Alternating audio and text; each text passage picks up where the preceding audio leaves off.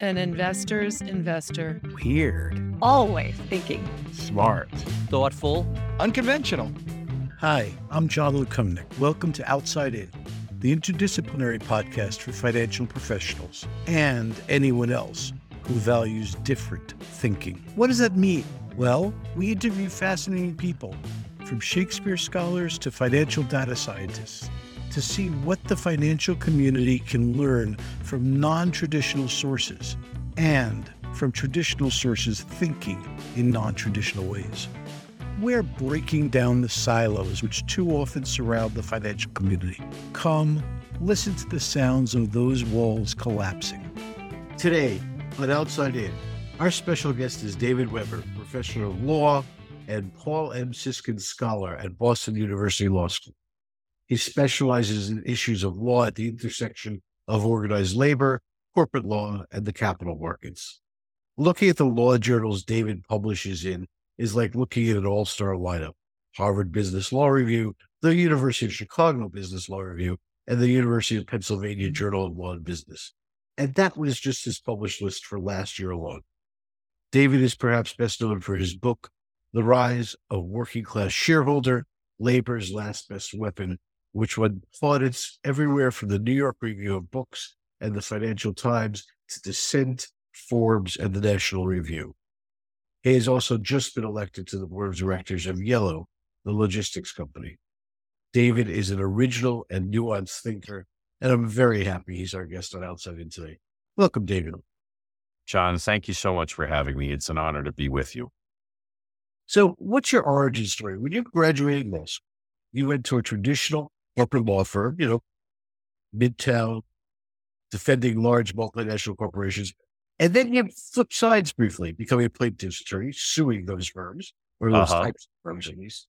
And now you're, I think it's fair to say, firmly ensconced as an academic who studies, but also advocates for labor and working class interests. Were you always interested in those issues, or was it something in your career that caused the focus? How'd you become the person you are today?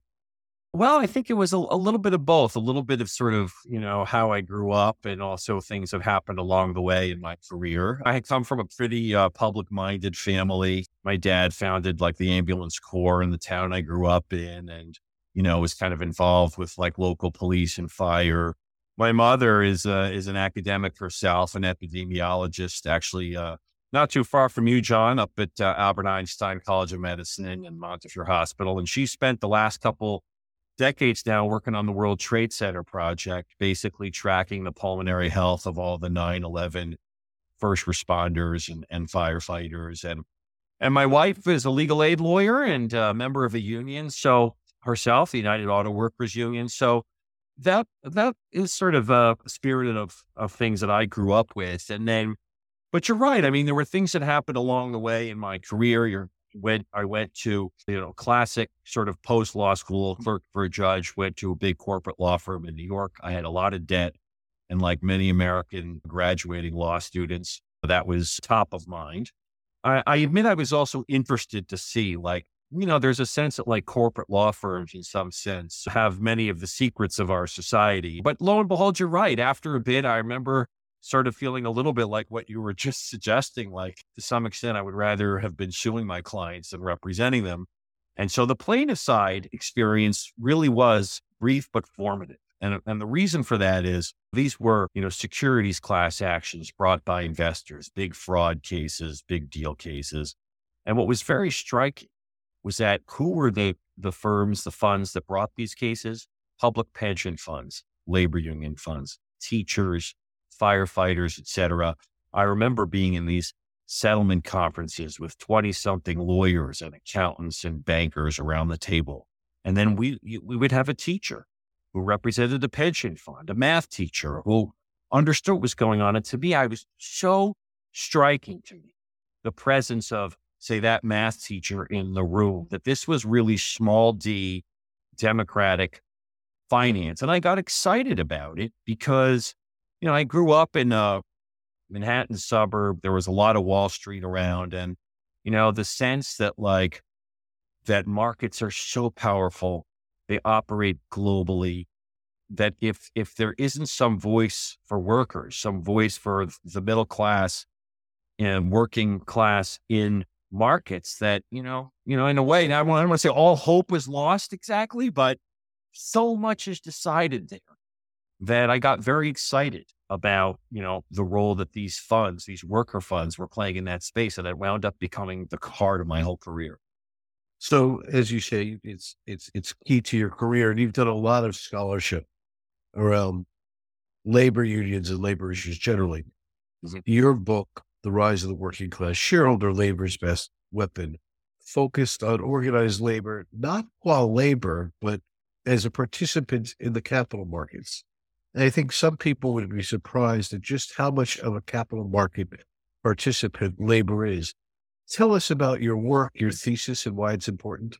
I define labor's capital, which is a term that gets thrown around in a bunch of different ways. But to me, what I think of as labor's capital is capital invested in the marketplace, basically in one of two forms: through labor union funds, which are private sector funds that invest in retirement savings of unionized workers, and public pension funds, the California Public Employees Retirement System, the New York City Pension Funds, which invests in retirement savings of public sector workers.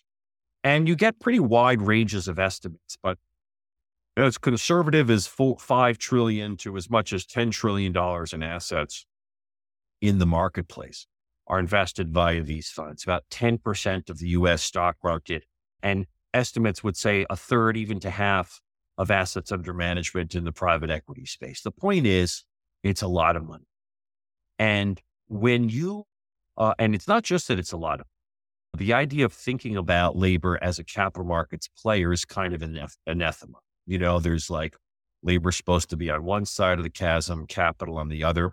But the reality is that they're very significant investors. And what got me really excited to want to write the book is that turns out there's a whole group of unheralded activists out there who oversee capital strategies departments and pension funds and union funds and elsewhere, who have been starting to figure out that they can use that shareholder power to advance their interests as investors and savers and also as workers.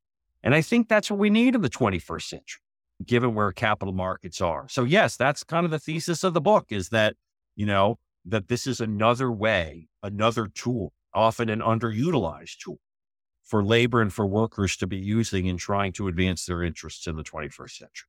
Give us some examples. When you say they're activists, and I assume you're saying they invest or act differently than other capital market participants. Give us some examples so the listeners understand. So New York City's pension funds recently adopted a so-called responsible contractor policy.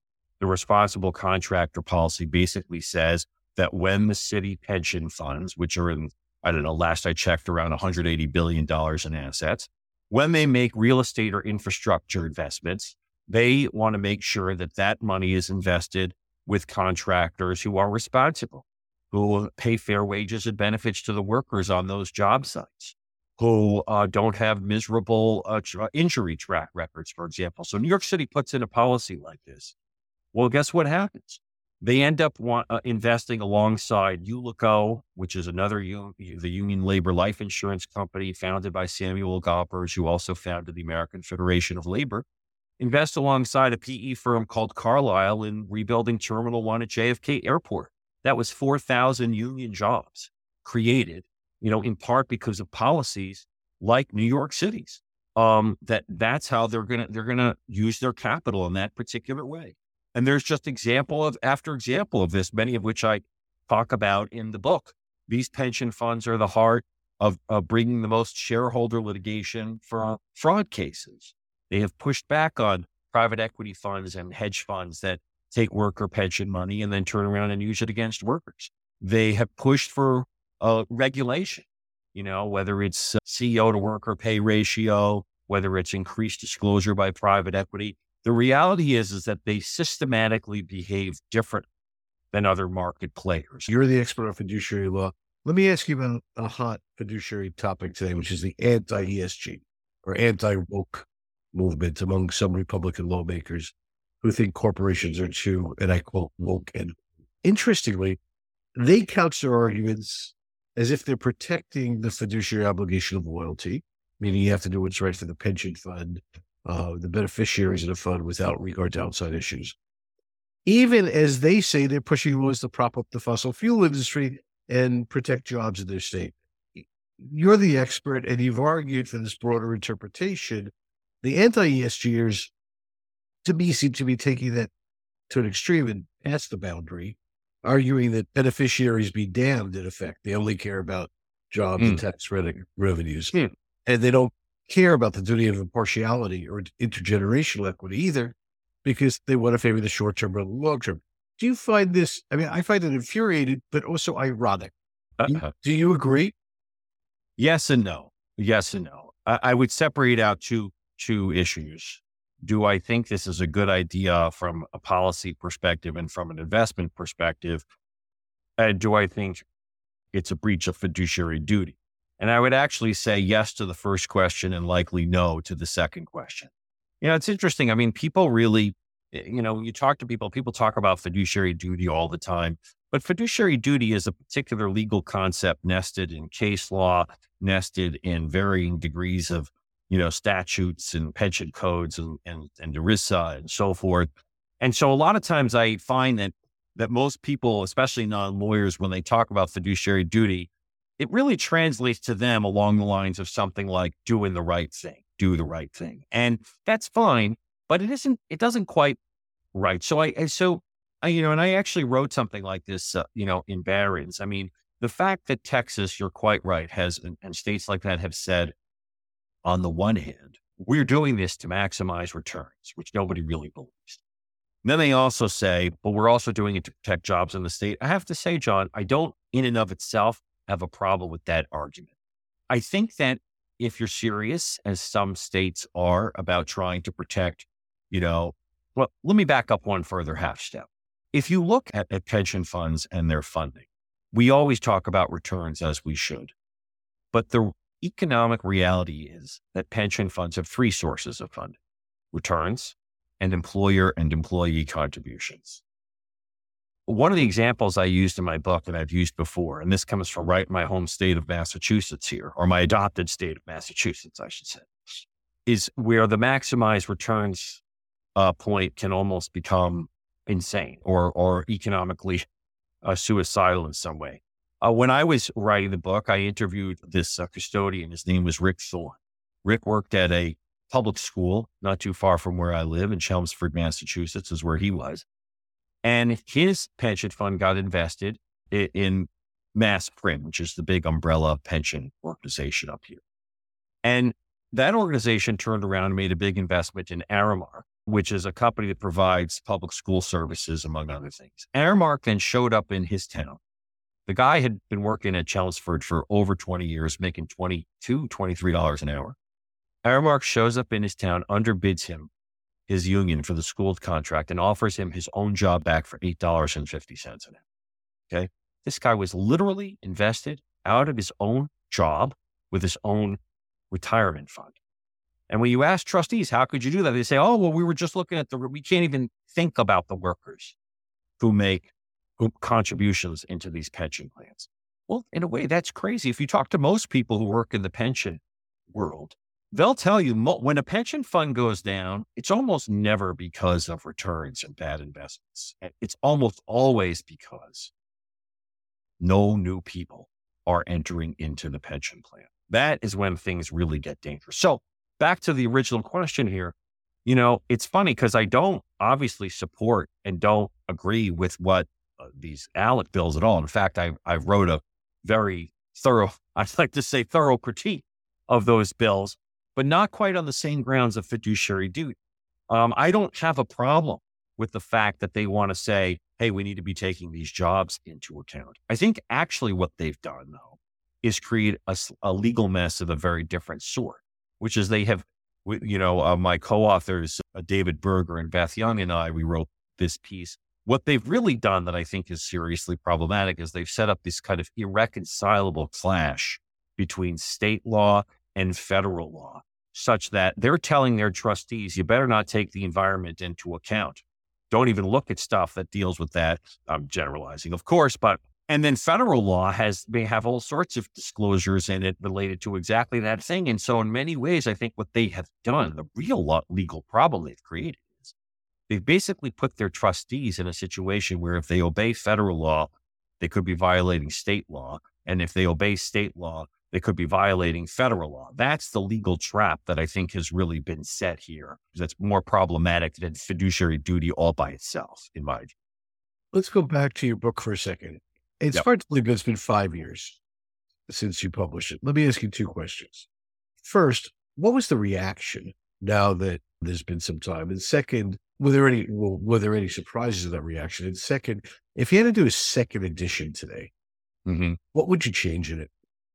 It got the kind of attention that I was hoping it would get. In fact, even more than I thought it would get. And that part's been really very, very gratifying. Of course, there's been some pushback in certain quarters and some back and forth, but I can't tell you how many pension fund conferences, union conferences, I've spoken at, and there've been some really exciting things. You pointed out some of the, reviews. That was a pretty exciting thing. I think getting what happened there with the New York Review of Books. So there are many good things that happen with it, and I'm hopeful that it's going to, it's already seems to be having some policy impact and maybe some legislative impact. I've been working on, possible legislative reforms in various states that would kind of accommodate a little bit more some of these fiduciary questions that we've been talking about. So that's been fun. If I were to write another edition today, I guess a couple things. One is I think I would lean in even more to the worker side, the S side of things. The book was pretty fun.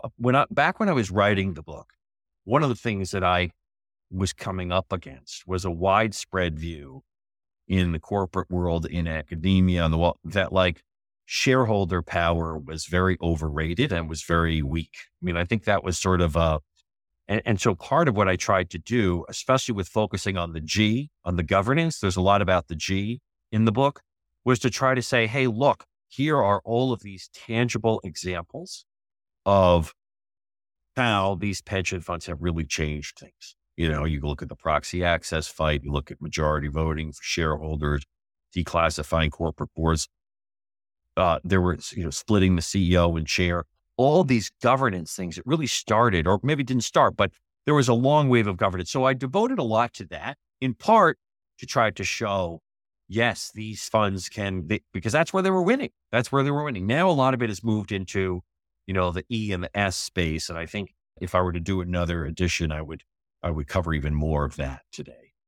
I heard to me, surprising reaction from a high-level AFL-CIO official who said, and I will try to quote as best I can, but it's from memory, so I'm sure it's not exact.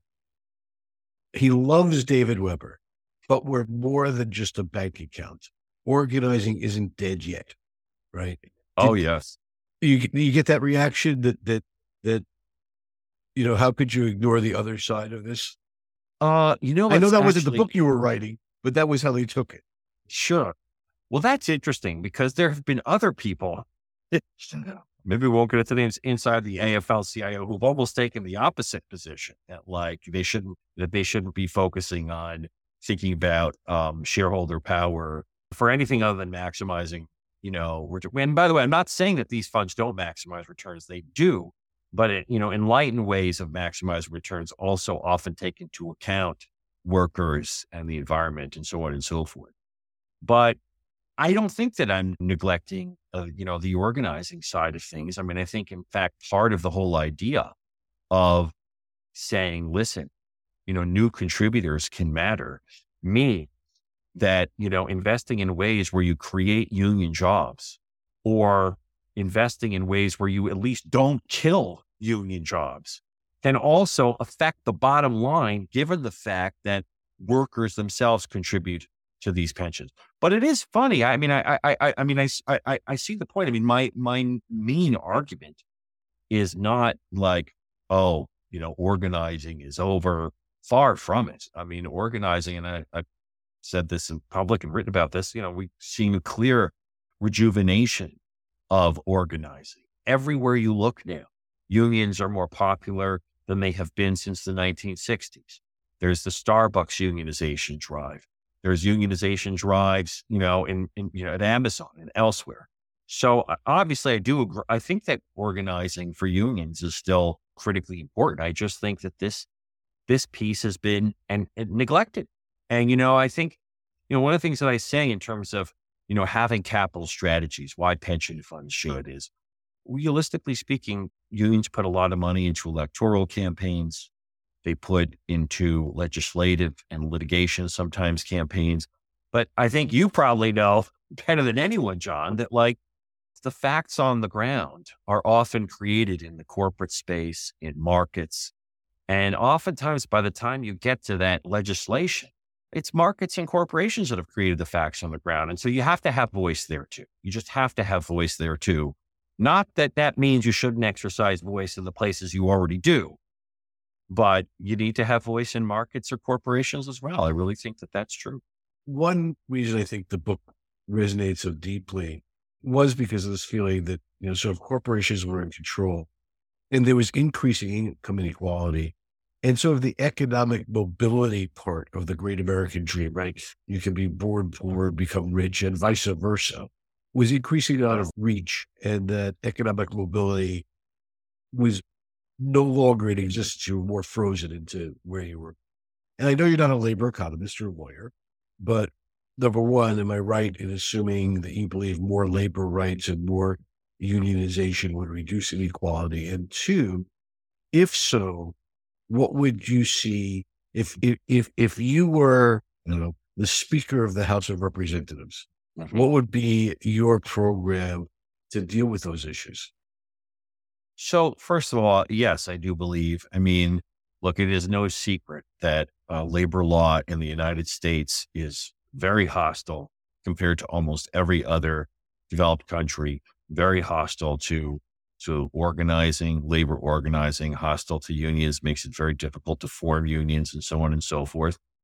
And, there is a fair amount of evidence out there. You're right, I'm not a labor economist, but labor has lost bargaining power over several decades. Labor unions have shrunk dramatically. And I don't think most credible experts will tell you that's no coincidence. It's not necessarily the only explanation for what we observe, but more and more of the gains of our society are going to a very, very tiny sliver of the population. And part of that story, I really do believe, is the comparative weakening of unions, the comparative weakening of labor rights in this country, hostility to organizing, et cetera. And there are other flourishing economies around the world, Germany, Sweden, actually most of Europe, in fact, and parts of Asia as well and elsewhere, where they have thriving market economies, but they also have much higher rates of unionization, much more worker voice, at work. And so I do believe that the weakening of labor rights and the hostility to labor rights and labor organization in this country has really created a profound problem of economic inequality. And I also think, John, that this reality is driving some of the most toxic elements of our politics today, serious threats to our democracy. And I think in part, it's because there are just too many people in this country who don't see a workable economic future for themselves.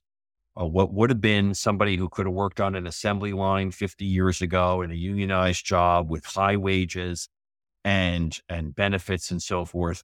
Today, that person is working multiple jobs. Either maybe they're a gig worker or they're in the service industry. They're not part of a union and they don't have benefits. And it's rough out there for far too many people. And I think if we don't take seriously focusing on economic inequality and strengthening the voice of workers, I really worry about where this takes our politics and the hostility to the way this country has operated successfully in many ways, at least on the legal and political fronts for a long time.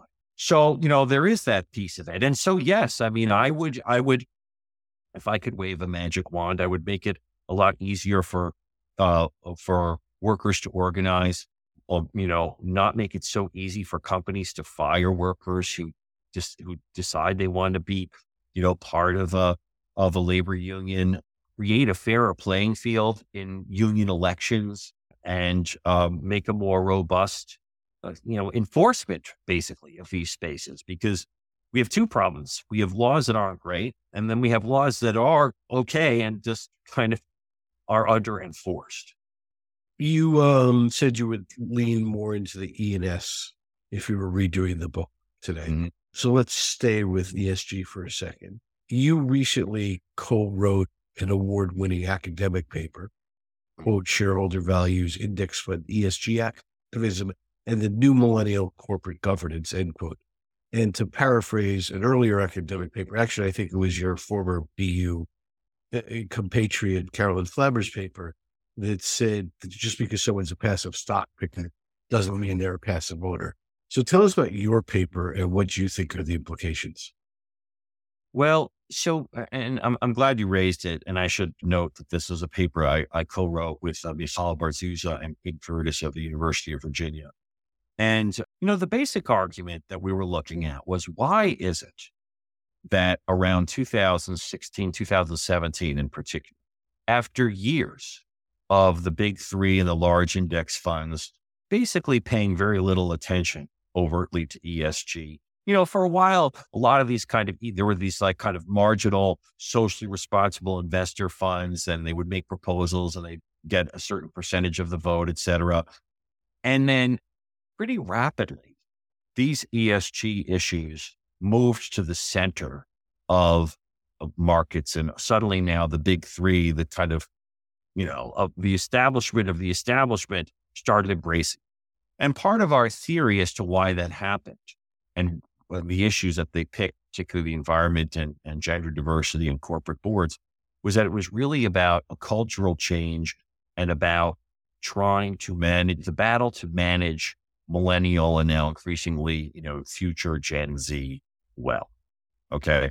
And part of what I think is relevant to our discussion is there's a lot of evidence that millennials and now Gen Z as well have very different attitudes about politics, about investing, about the workplace than Gen X and baby boomers did and do.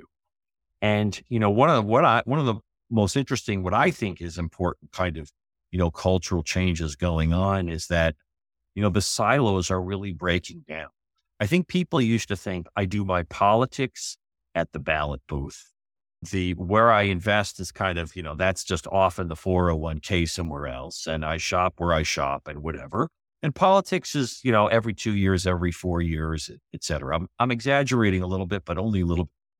And now what we see increasingly, particularly again, among millennials and Gen Z is this idea of leaving your politics at the door is anathema. If you're serious about your political commitments, it's not just something you do in the voting booth. It's something you need to do with your investment portfolio. It's something you need to do with how you shop. It's something that you need to do in your workplace, exercise that voice. And I think, by the way, social media has played an enormous role in this. Cancel culture has played a role in this. And so we point to a lot of examples of how, at least in that particular paper, that part of what we thought was going on is that the big three, look, they all basically invest in the same thing. They can't outperform each other on returns. They have whittled down costs to a number close to zero. What do they really fight over? They compete over assets under management. And we think at least part of the theory and some of the evidence was a way to get those assets under management from millennials as they enter the workforce and get their 401ks, et cetera, is by focusing on environmental issues and gender diversity in particular. It's now migrated to other areas. What's next? What's exciting to you right now? What are you passionate about? In this world, I am very interested to see where things are going to go in particular with blue states trying to grapple with the anti-ESG, backlash.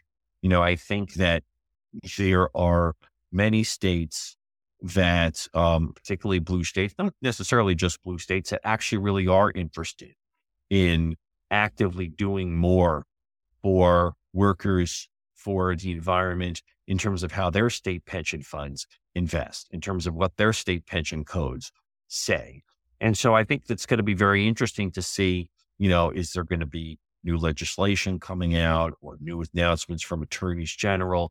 I'm quite certain there's going to be, you know, new, pension policies dealing with, like, you know, private equity in particular is a major force.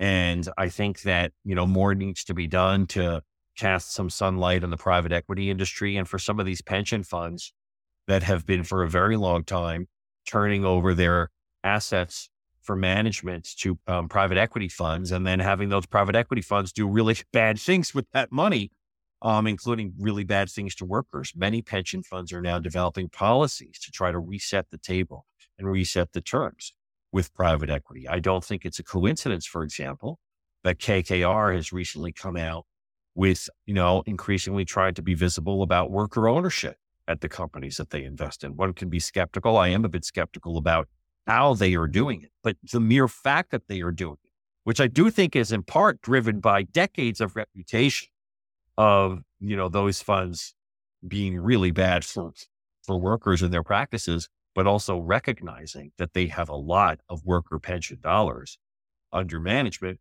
I think that they're trying to get ahead of exactly that issue. And I think we're going to see more of that, more focus on worker ownership, more focus on pension funds having worker-friendly investment policies. So that I think is going to be very interesting to watch in the coming years. And I will point out there's a lot, most of the assets in the public pension sector are actually in the blue states, in part because they have bigger public sector unions, larger public sectors in general. And so there is a lot of dollar firepower in those states. Let's finish with some short Q&A. How do you relax? I read a lot. I watch the Boston Celtics and the Boston Bruins, especially in recent weeks. And I, you know, hang out with my kids and my dog, not necessarily in that order, but I do read a lot. I read a lot of fiction. I read poetry. I've been reading more philosophy lately, and not just law review articles. I'm more broadly interested in other topics. So, yeah, that's mostly what I do. What music do you listen to? I listen to a pretty broad range of music. Certainly, you know, I listen to classical, and I listen to club music, and I listen to classical choral. And I also listen to, lately, it's been a real joy that my kids, particularly my younger son, have gotten into Pearl Jam and Nirvana and Smashing Pumpkins.